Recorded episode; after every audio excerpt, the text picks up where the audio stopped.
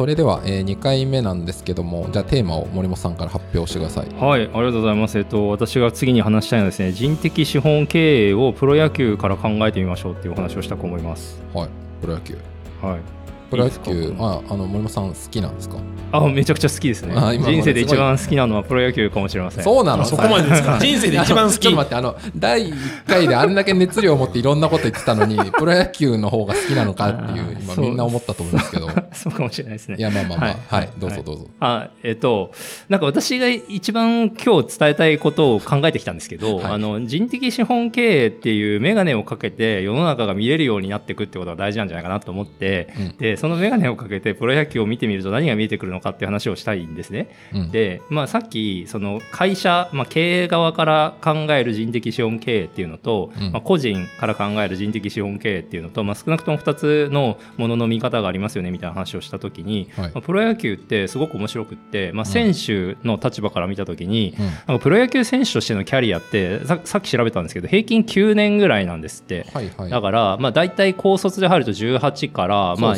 27とか、ね、18で入って27で終わりになる、まあ、平均平均でいくと、うん、うん。うん、なんでもっと短い人たちはもう2年とか3年とかで契約が終わってしまうし、うん、まあ、長い人はもうちょっと20年弱とか行ったりするんですけど、ね、うん。まあ、なので、まあ、せいぜい3040ぐらいでプロ野球選手のキャリアって終わっていくんですよね。はいはい、でそこから先もずっと続くじゃないですか。でその時にじゃあ、まあ、プロ野球選手としてもう一生稼いじゃってあとはまあお金は運用します大丈夫ですっていう、まあ、それはそれでそういう生き方はいいだろうなって思うんですよ、うん、まあ、でもそこから先じゃあ何するのっていう問いがあるじゃないですか、うん、で稼げる選手なんてごくごく一部で、ほとんどの人たちはもう全然稼げないまんま終わってっちゃったりするんではいはい、でそこから先どうやって生きていくのかっていう時に、まあ、今のプロ野球選手見ていくと結構やっぱり YouTube 始めましたとか、まあ、自分でブランド立てましたとかいろいろ活動しているわけですよね。はいはいはい、いますね、はでああいうふうに戦略を持ってるのか何なのか分かんないけど自分のこのプレイヤー時代を障害キャリアにつなげてる人たちもいれば、うん、やっぱ結局この前も記事になってたんですけどあの戦力外通告受けるとトライアウトっていう、まあ、こう次の球団が雇ってくれるかどうかのなんかこう品田定め会みたいなのがやっぱあるんですけど、まあ、そこに行ってもほとんど声かけてもらえないんですよね。そこから先じゃあどうやって生きのか生きていくのかみたいな話になるんですけどその時に結構民間企業が声をかけたりしているそうで全然野球チームは声をかけてくれなかったんだけど、なんとか工業みたいなところが声をかけてくるみたいなのもあるんですって、まあ、それはそれでトランジションしていかなきゃいけないんですけど、なんかその選手としてどう生きていくかっていうことを考えるときに人的資本経営っていうのはまずとても面白い切り口なんじゃないかなって思ったのが1個目ですね。うん、でこの調子で次は会社から見た時の話をしようかと思ったんですがこのまま続けて大丈夫ですか？いいですよ。あと会社っていう経営あの観点から考えると、まあ、やっぱプロ野球ってスポーツビジネスなんで、うん、まあ、利益を上げたりとか、まあ、経営として、まあ、そういう経済的価値を作り出すっていうところが、まあ、一つの切り口にあるわけですよ。あと一応確認しておくと会社っていうのは例えば横浜 d n a ベイスターズにおける d n a そうですそうです。そうですまさにまさに。あのー、私ベイスターズファンなんで、うん、あのまあそこら辺はずっと長年ウォッチしてるんですけど、うん、例えば TBS 時代ってずっと赤字だったんですよね。あ一応補足しとくと d n a の前は TBS がオーナーでしたね。親会社、はい、TBS だったんですよ、うんうん、はい、でずっと赤字だったんですよ。でそれはまあ TBS のマーケティング的な話で、まあ、赤字でも別にこれで、あの認知度上がったりしてるんだからいいじゃないかみたいなまあ大体プロプロ野球ビジネスってそんな感じだったんですけど、うん、あの親会社が d n a に変わって、うん、で確か3年だか5年だかぐらいの間からずっと黒字が続いてるんですよね。すごいです。ね。単体でもう儲かってんですよ。で、コロナ禍唯一黒字だったのが横浜 d n a ベイスターズで、だからまあ、セ・リーグ、パ・リーグ全部見渡して12球団の中で。やっぱそのスポーツビジネスがとても上手なんですよ。でそれやっぱり親会社が d n a で、まあ、やっぱり経営がうまいんだろうな、まあ、ただちょっと本体の経営の話はそれはそれで今いろいろ難しくなってるんですけど、えっと、とりあえずスポーツビジネスとしては非常に好調になっていてであれはやっぱ選手の魅力をビジネスにつなげるってことはとても上手にできてるわけですよね。いう観点で見ても人的資本経営とプロ野球はめちゃくちゃいろいろなものが見えるなと思って面白いなと思っています。うん。面白いですね。そうなんだ。なんか具体的にもうちょっとこういう話があるとかってあります？か、はいはいはい、例えば、あのー、プロ野球っってあんまりベンチにカメラとか今まで入れなかったんですよね。選手がずっと野球やってるところの裏側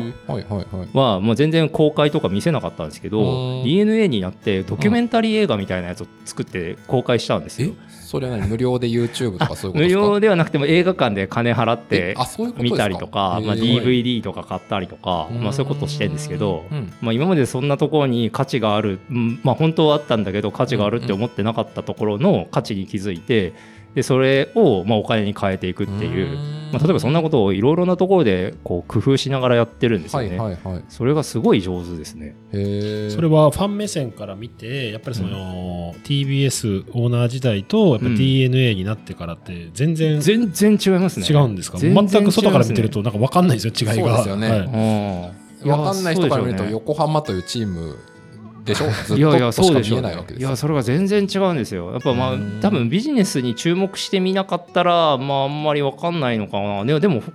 会員数とファンクラブの会員数とかもすんごい増えてるんですよ。確か9倍とかになったと思うんですけどなんでまあそのファンクラブの年会費とかもまあどんどん入ってくるじゃないですか、うんうん、で人がいっぱい来たらまあそれだけ食べ物食べたりとかグッズ買ったりとかどんどんどんどん価値が膨らんでいくんでやっぱりまあ人が来たくなるようなボールパーク作って、うん、でそこでいろんなまあお金が落ちる施策を考えていって、はい、でそれがどんどんどんどん好循環になるようにまあ展開していくわけですね。うん、でまあ大人のプロ野球ビジネスもやってるんですけど、まあ、例えばそれを少年野球のところに持ってったりとか、まあ、違うスポーツビジネスですよね。あの、はい、サッカーも DNA やってるしそうなんですね。やってるんですよね。あのであとはまあなんかこうチアリーダーが、まあそれはそれで一つのブランドになってるんですけどチアリーダーのダンススクールとかまあ、いろんなこのプロ野球を中心にビジネス展開していてそれがいろんなとことコラボレーションしてまた新たな価値につながってるみたいな。そうなんですよ。でもあれですよね。そのちょっと分かんないですけど2000年代とか90年代に比べて、うん、野球の民放って減ってるんですよね。めちゃくちゃ減ってますね。そうですね、うん、あの放映っていうテレビで放映される、もう激減ですよね、ででも当時はテレビで放映されるっていうことはそこからスポンサー料とか広告料とかで、入ってたんですけど、うん、それを失ってだいぶ減ったとしても、うん、それを補ってあまり余るぐらいの収入を得てるってことですよね。そういうことです。そうですで DNA はもう独自でそのカメラをたくさん球場の中に入れて、はい、でまあ、特別なアングルから見れるその DNA チャンネルみたいなやつも運営してるんですよ。はいもうそれはそれでまた会員が入ったらどんどん儲かりますね。それ森本さん入ってるあそれはですね私入ってないんです入ってないあのー、いろいろですねやっぱ一部のファンは喜ぶんだけど、うん、それはみんなが喜ぶサービスじゃないみたいなのがいっぱいあるんですよ。でもそれがいい正しいんですよね。そうです正しいですそのようなめちゃくちゃ DNA ファンっていう荒い解像度ではなく、うん、その中にそのなんでしょうね舞台裏の練習が見たいみたいな人とか、うん、なんかその別のなんとかっていう要素が見たいみたいな、みんな一人一人の推しポイントが結構違うからそのずれてる推しポイントに対して、これどうですかっていうその DNA っていう中でもニッチなものを出し分けて、総合的に収益が上がればいや本当にその通り本当にその通りなんですよ、だから私は別にそういうの興味ないなって思ってたりするんですけど例えば一緒に行くあの女性の、まあ、横浜ファンの子はこういうのにすごい萌えを感じるみたいなのがあって、私とは全然違うけどこういう楽しみ方があるんだみたいな。で私が面白がってる話をしても多分あんまりピンとこないみたいなことがあるわけですよね。でもそれがいいですよね。例えばなんかその細かい選手の、えーと、ステータスというかパラメータそうそう。パラメータじゃないよ。なんかこう数字とか。まあデータは私たちは興味が湧きますもんね。とかとか、それももしかしたらそのね友人の女性の人は興味がないのかもしれないけど、あんまりないかもしれないですね。うん、とか、だけどまあ一人一人興味が結構違うんだけどそこに合わせてしっかりデータなりコンテンツを出して、マネタイズなり、さらにそこからつなげるっていうことが、ね、やっぱそれって聞いてて思ったのはすごくやっぱデータを重視してるんだなって思いますね。本当そうなんですよ。だからやっぱ選手のどうその動作解析みたいな技術も今どんどん高まっててああのー我々の友人で三石さんっていう人がいるじゃないですか。彼最近マラソン始めて頑張ってランニングしてるんですけどなんか大手町のどっかで自分のランニングのホームの解析をしてもらったってこの前嬉しそうに見せてくれたんですよ。でまあ一般のところにも動作解析の技術って多分展開されてきてるんですけど、まあ、プロスポーツなんでとんでもないお金投資して、まあ、全部のデータ見れるようにしてで選手の育成プランの中にも入れてたりするし、あのまあ、採用ドラフトのところですよね。ドラフトでもいろんなアマチュアの選手の動作解析してして、うん、でこの子は伸びるんじゃないか伸びる確率が高いみたいなことをやってますね。で多分それはかなり先進的なんでどこのチームもやってるわけではなく DNA がやっていて、まあ、それが多分みんなに影響を与えて追っかけてくる人たちが出てくるみたいな。ちなみに今の聞いてこれを聞いた人の中にはそれだけ DNA はそのななんでしょう、えーと、選手のデータ解析にお金を投じてるんだったら圧倒的に強いんじゃないかって思った人がいるかもしれませんが、うん、最近は順位はどうだったんですか？今年は3位でしたね。あまあまあほどほどですかね、まあ、でもあの TBS 時代よりは確実に強くはなってます、あそうですか、はい。まあ、当然親会社が儲かったらその分だけ選手に投資できるじゃないですか、うんうん、負けちゃうとやっぱファンが来ないから収益も上がらないんで選手に投資できないみたいな、まあ、非常に悪循環になっていく中で、うん、まあ、なんで順調に d n a は、まあ、優勝はできないですけど強くはなってきてるっていう感じですか、そうなんですねその野球って結構、まあ、サッカーもですけど地域性があるじゃないですか、うん、なので横浜って名前ついてるくらいですから、うんうんうん。そういう意味で森本さんは横浜の地域性と何かしらあれなんですか？ご縁はあったんですか？いやそれが全然、まあ、生まれは東京で生まれ、はい、東京で育ってるんで横浜とのつながりで言うと、はいまあ、あの私としげさん横浜の松坂世代松坂あ横浜高校の、横浜高校の松坂世代っていうのがあるんですけど、まあ、ちょうど私が高校3年生で本当はいっぱい勉強しなきゃいけなかった時期ですね。甲子園ですね。横浜ベイスターズと横浜高校が、まあ、こう旋風を起こしまして、全然勉強せずに野球に出たんですけど、はい、それでちょっと魅了されてずっと横浜ファンみたいな感じですね。で今の横浜ファンっていうのもあまりその地域は当然、ね、横浜強いと思うんですけど、結構そのいろんなファンが多いもんなんですか、ね、全国にいるんじゃないですか、ね、あそうなんですね。なるほど。まあ、もちろん神奈川県民の方が横浜ファンになりやすいとは思いますけど、はい、別に神奈川県民じゃなくても横浜ファン結構いますよね。まあ、そうですよね、うん、なるほど。ちょっと話戻りますけど最初の方に言ってた、うん、なんでしょう、えーと、その選手のキャリアと人的資本経営みたいな話とかって何かあります、うん、あいやなんか私ちょうどですねこれ収録してるのが11月27日月曜日なんですけど、はい、その3日前の土曜日に横浜スタジアムでファン感謝祭っていうのがあったんですよ。まあ、あの選手がファンのみんなをスタジアムに招いてまあ、ね、まあなんか隠し芸披露したりとか、まあ、ちょっとしたミニゲームみたいなやつをいっぱいやったりとかサイン会やったりとか、まあ、そういうのがあるんですけどやっぱそういうところでこうホスピタリティのある選手は、まあ、自分で例えばみんなの前でスピーチしたりとか芸を披露したりとかモノマネやったりとかいろいろやるんですよね。でそうするとファンの魅力に魅了されていく機会が増えるじゃないですか。はい、でそうすると例えばグッズが売れるとか、まあ、もしかしたら引退後もちょっとタレント的なポジションでキャリアにつながるとかまあ、例えばそんなことがあると思うんですよ。まあ、もちろん野球で最高のパフォーマンス出せれば一番いいんですけど、うんうん、まあ、プラスアルファ選手としての魅力をいかに表現していくかみたいなのが多分今すごい時代として必要で、まあ、例えば YouTube とか SNS 関連は、まあ、まさにそのままフォロワーになってグッズ買ってくれたりとか、なんか本出したら買ってくれたりとか。だからポイントはいかに自分の価値魅力を自分で膨らませてそれを伝えるかっていうところにあるなって見てて思いますね。これはその最近よくある推し文化みたいなところと近い感じなんですかね。そうでしょうね。だからやっぱり真面目に野球やっててまあそれでパフォーマンス上がったり上がってなかったりするんですけどなんかパフォーマンスはそうやけどあの選手はいじりづらいなっていう人たちがやっぱりいるわけですよ、はい、で、まあ、一方であの、まあ、パフォーマンス上がってたり上がってなかったりするんですけどいじりやすい性質を持ってる選手みたいなのもいて、はい、多分あのいじりやすい選手の方が引退後いろんなキャリアがあるだろうなっていうふうに思いますでこれは翻って会社組織でも同じなんじゃないかなっていう気もして、まあ、例えば20人とか新入社員が入ってきましたと、はい、で仕事ができたりできなかったりしますけど、はい、仮に仕事ができなかったとしてもちょっと愛嬌があったりとか魅力があったりするとなんだかんだもうしょうがねえなとかって言ってケアしてくれたり、まあ、じゃあちょっとこのプロジェクト入るとかって声をかけてくれたりすると思うんですよね。それがすごい一周回って大事だなっていうふうに今思ってますね。なるほどね。まあまあ確かにそういう意味ではあの会社とか、まあ、我々みたいな働き方というか仕事の人たちでも通じるポイントはあるかもしれないですね。そうそうそうあ確かに。で地味なら地味なりに地味さの可愛がられ方があると思うんですよね。なんかすごい陽キャ陰キャみたいな話でいくと陽キャの方がまあ明らかに目立ちますけど、うん、あの陰キャならではのうわわかるわとかこいつのこの一言面白いなみたいなのあるじゃないですか。やっぱ自分らしくあるっていうのを突き詰めていくのが大事なんじゃないかなって最近思ってますね。なんかでもそのなんて言ったらいいんですかね。まあ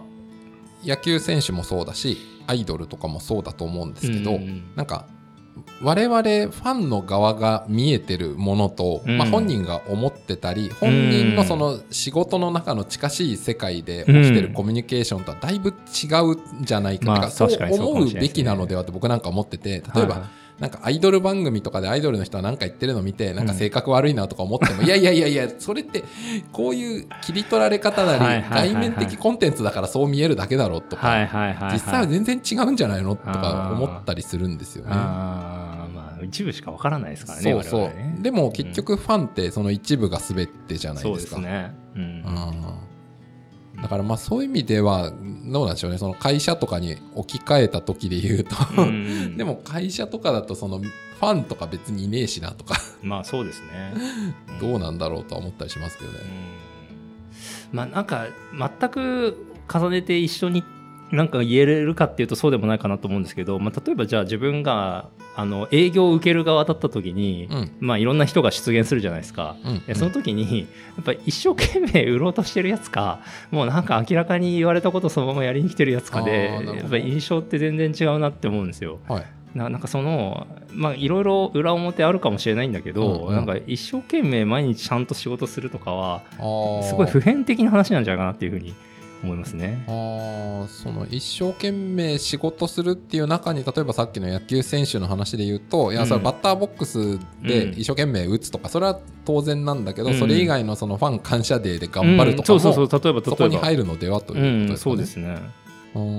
でまあ、さっきの話で人的資本経営自分を資本として見た時に、まあ、どうやってそこから価値を膨らますかっていう問いが立つじゃないですか、うん、でその時に、まあ、自分の価値に全部自分で気づけるってことはなかなかないと思うんですけど、はいはい、まあ、ここなのかなみたいなのが何かしら自分なりに浮かぶと思うんですよ。でそれを自分なりに突き詰めてってでそれを人に認めてってもらって、まあ、そこの認めてくれた人たちと一緒に膨らませていくみたいなのが結構人的資本経営の肝なんじゃないかなと。なんかそれいや僕もすごいそうだなと思いつつやっぱ重要になってくるのって結構フィードバックじゃないかなと思うんですよね。ねうん、なんかやって、まあ、例えば何か取り組みをやってみた時に、いや今の取り組みはすごい良かったとか、うん、まあまだ結果は出てないかもしれないけど、うん、その方向性悪くないから、もうちょっと頑張ってみなよとかやっぱり人間ってそんな強くないから。そこでポジティブなフィードバックもらうとじゃあもうちょっと頑張る特に新しいことやった時ってすぐ結果なんか出ないわけだから、ね、ってなってくると、いや、わかんないんですけど、その DNA という、えー、組織全体がそうなのかどうかは知らないんですけど、うんうん、なんか、まあ、他の組織でもそうかもしれないけど、やっぱりいかにそういうチャレンジしようとしてるとか、なんかやろうっていう人にポジティブなフィードバックを出せるかっていうのって、まあ、これはある意味で、その、個人のいい人とかいい上司とかいい同僚に頼るんじゃなくて、なんか組織全体でそういうふうにしましょうねってやってった方が圧倒的に効率いいんじゃねえかなとか思ったりするわけですよね。うん間違いない。いやだからさっきのデータフィードバックの活用もフィードバックの一つの使い方じゃないですか。でそれをあの全然活かせてない組織と、まあ、大いに活用して活かせてる組織があって、うん、それで大きな違いが生まれてくるんだと思うんですよね。で例えばあの阪神ってこの2023年めちゃくちゃ強かったんですけど、ね、そうなんですよ、もう圧倒的に強かったんですよ。で、まあ、見ていくと選手はそこまで大きく入れ替わってないんですよね。ただ監督が変わったんですよ。で、まあ、今まで矢野監督から岡田監督になったんですけど、はい、えっとまあ、じゃあ何が今までと違かったのかみたいなことを選手がいくつかの記事で書いていて、まあ、言っているのが書かれていて、うん、それを読むとやっぱ岡田監督は私から見てですねフィードバックとフィードフォワードがめちゃくちゃうまいですね。でフィードフォワードっていうのは何かっていうと、フィードバックっていうのは何か起こった事象についてこれはこうですねって返ってくるものじゃない。ですか。でフィードフォワードっていうのはあなたはこの局面でこういうことを意識して取り組んでみてくださいっていうことを先んじて言うんですよ。でそれがめちゃくちゃうまくって、まあ、あなたはこういう選手だから、こういうことじゃなくてこういうことに意識を向けなさいとか、まあ、これはこういう状況だからこういうことじゃなくてこういうことに意識を向けなさいみたいなことを、まあ、言葉遣いは全然違いますけど、言ってることとしてはそういうことを適切にやっていてでそれで選手が方ーカスすべきことが明確になってってパフォーマンスにつながってるなっていうふうに見えるんですね私には。うん、で一方でやっぱ今球団経営にせよ、うん、まあ、このチームマネジメントにしても、うん、うまくいってないところってちゃんとフィードバックをできていないし取れていないか、まあ、なんか取ったものを全く適切に扱っていないかによって、本当は改善されるべきプロセスの中でもうずっとうまくいかないのが維持されて、まあ、結果弱くなっていくみたいなことが起こってそうだなって見ていました。なるほど。いや、結構納得しましたね。そうですか。うん、そうなのか。なるほど。それは結構大事ですね。フィードフォワードね。あんまり考えたことなかったですけど。うん。あでも私もでも今思い出すと、うん、まあ銀行を辞めて、うん、まあ、GOB っていう会社で CFO をやりながら、うんうん、まあ、自分で仕事もしたんですけど、うんうん、まあ、その時に、まあ、お二人もご存知の ICJ の吉沢さんといろいろ仕事する機会があったんですけど、吉沢さんやっぱそういうフィードフォワードがうまかったですね。ああ、そうですか。うまいし、なんていうか、吉沢さんって結構気に入った人いれば、はい、結構フェイスブックでバンバン紹介したりするじゃないですか。ね、この人めっちゃ面白いですみたいな。やっぱそういうのはすごく僕にもなんか銀行時代にないフィードバックとかフィードフォワードだったんで、それはすごくあのなんか励みになりましたね。はいはいはいはい。なるほど。じゃあそのいいいというかそのフィードフォワードをバンバンしてくれる人と、まあ、出会って結構その近い距離というか接点が結構そこそこな頻度で持てるっていうことが結構ある意味そうですね。というかプラスになったというか。うん、あのまあやっぱりそのさ1回目の話のあのにも近いんですけど、うん、私も大企業にいたんで分かるんですけど、うん、基本ダメ出しなんですよ。フィードバックっていうかダメ出しなんですよ。ダメ出しめっちゃある。あの重箱の隅つつくようなダメ出しとかあんまり褒めないし。はいはいはい。フィードバックイコールダメ出しと思われてるもうハンコの角度が間違ってるとそうですそうです何の意味があるのそれみたいな話ですよね。まああの業務委託とかで僕そういう時ありましたけど、もう全くだからできて当たり前だからみたいな、だからそのライクのフィードバックもフィードフォワードもないんですよね、はいはいはいでもちゃんとやっぱりここ良かったよっていうフィードバックなりこうすればもっと良くなるっていうけど全然その人的資本的に全く違うんですよ。違いますね。絶対違うと思いますね、するとやっぱりその僕は大学の授業とか研修もそうですけど、やっぱ自分で90分とか1時間のコンテンツ作ると、どこが座るか、ま、分かんないですよ。仮説はあるんですけど確かに、ちょっとして適当に入れたスライドがすごい良かったですみたいな。前学生向けにやった時に、B2B と B2C の違い入れたんですよ、社会人だともう自明じゃないですか、まあ、誰でも知ってるレベルの話でも学生からするとそれがめちゃめちゃ刺さるんですよね、まあ、B2C は普段意識してましたけど B2B 業って全然イメージなかったですみたいな、でもその経済のビジネスの規模ってやっぱ実は B2B がめちゃめちゃ大きいじゃないですか。そうですね。で、そういうとこってやっぱり学生からフィードバックもらって、あ、こういうとこ刺さるんだとか、こうもう少し膨らませればいいんだって分かったりしたんで、そういう意味でやっぱり良かったっていうところをちゃんとフィードバックもらうと、自分の強みとか、まあ、人的資源のところ、あ人的資本のところを、まあ、うまく活かせるのかなと。あれですよね、そのフィードバッククなりそういったものに対してオープンであるっていうことを常に出しておくってめちゃくちゃ大事で、はい、あの人何かいいことにしても悪いことにしても伝えたらなんか面倒くさそうなリアクション取るって思われたら、まあ言ってくれなくなるじゃないですか。やっぱそうなっていくとだんだんね孤立していくし学びの機会が失われていくしってなるんでやっぱそこってすごい大事だよなと思うんですよね。いや本当そうですよ。うん、まあ、なのでじゃあちょっとそろそろいい感じの時間になってきたんで、はい、あの最初のこの野球の話に最後戻ると、はいはいはい、森本さん何回ここまで話してきてありますか？野球に関してですか？いやどっちでもいいけど いや喋りたいことがいっぱいあるんで、えっと、ぜひここから先野球を見る機会があったらですね、はい、あの人的資本経営っていう観点でぜひ球団経営と選手の振る舞いを見てほしいなっていう、うん、その一言でまとめておきます、はい。わかりました。ちょっと僕も機会があれば見てみます。では第2回はこんな感じで。ありがとうございました、ありがとうございましたこの番組が楽しかったという方は、Amazon Music や Apple Podcast、Spotify などで番組フォローをお願いします。また、番組のレビューをいただけると励みになります。気が向きましたらぜひ、レビューをお願いします。番組の感想は、ハッシュタグ、アルファベットでシャープそのスタをつけてツイートしていただければ嬉しいです。Google フォームで匿名でも感想を送りいただけます。リンクは概要欄からご確認ください。それではまたお会いしましょう。さようなら。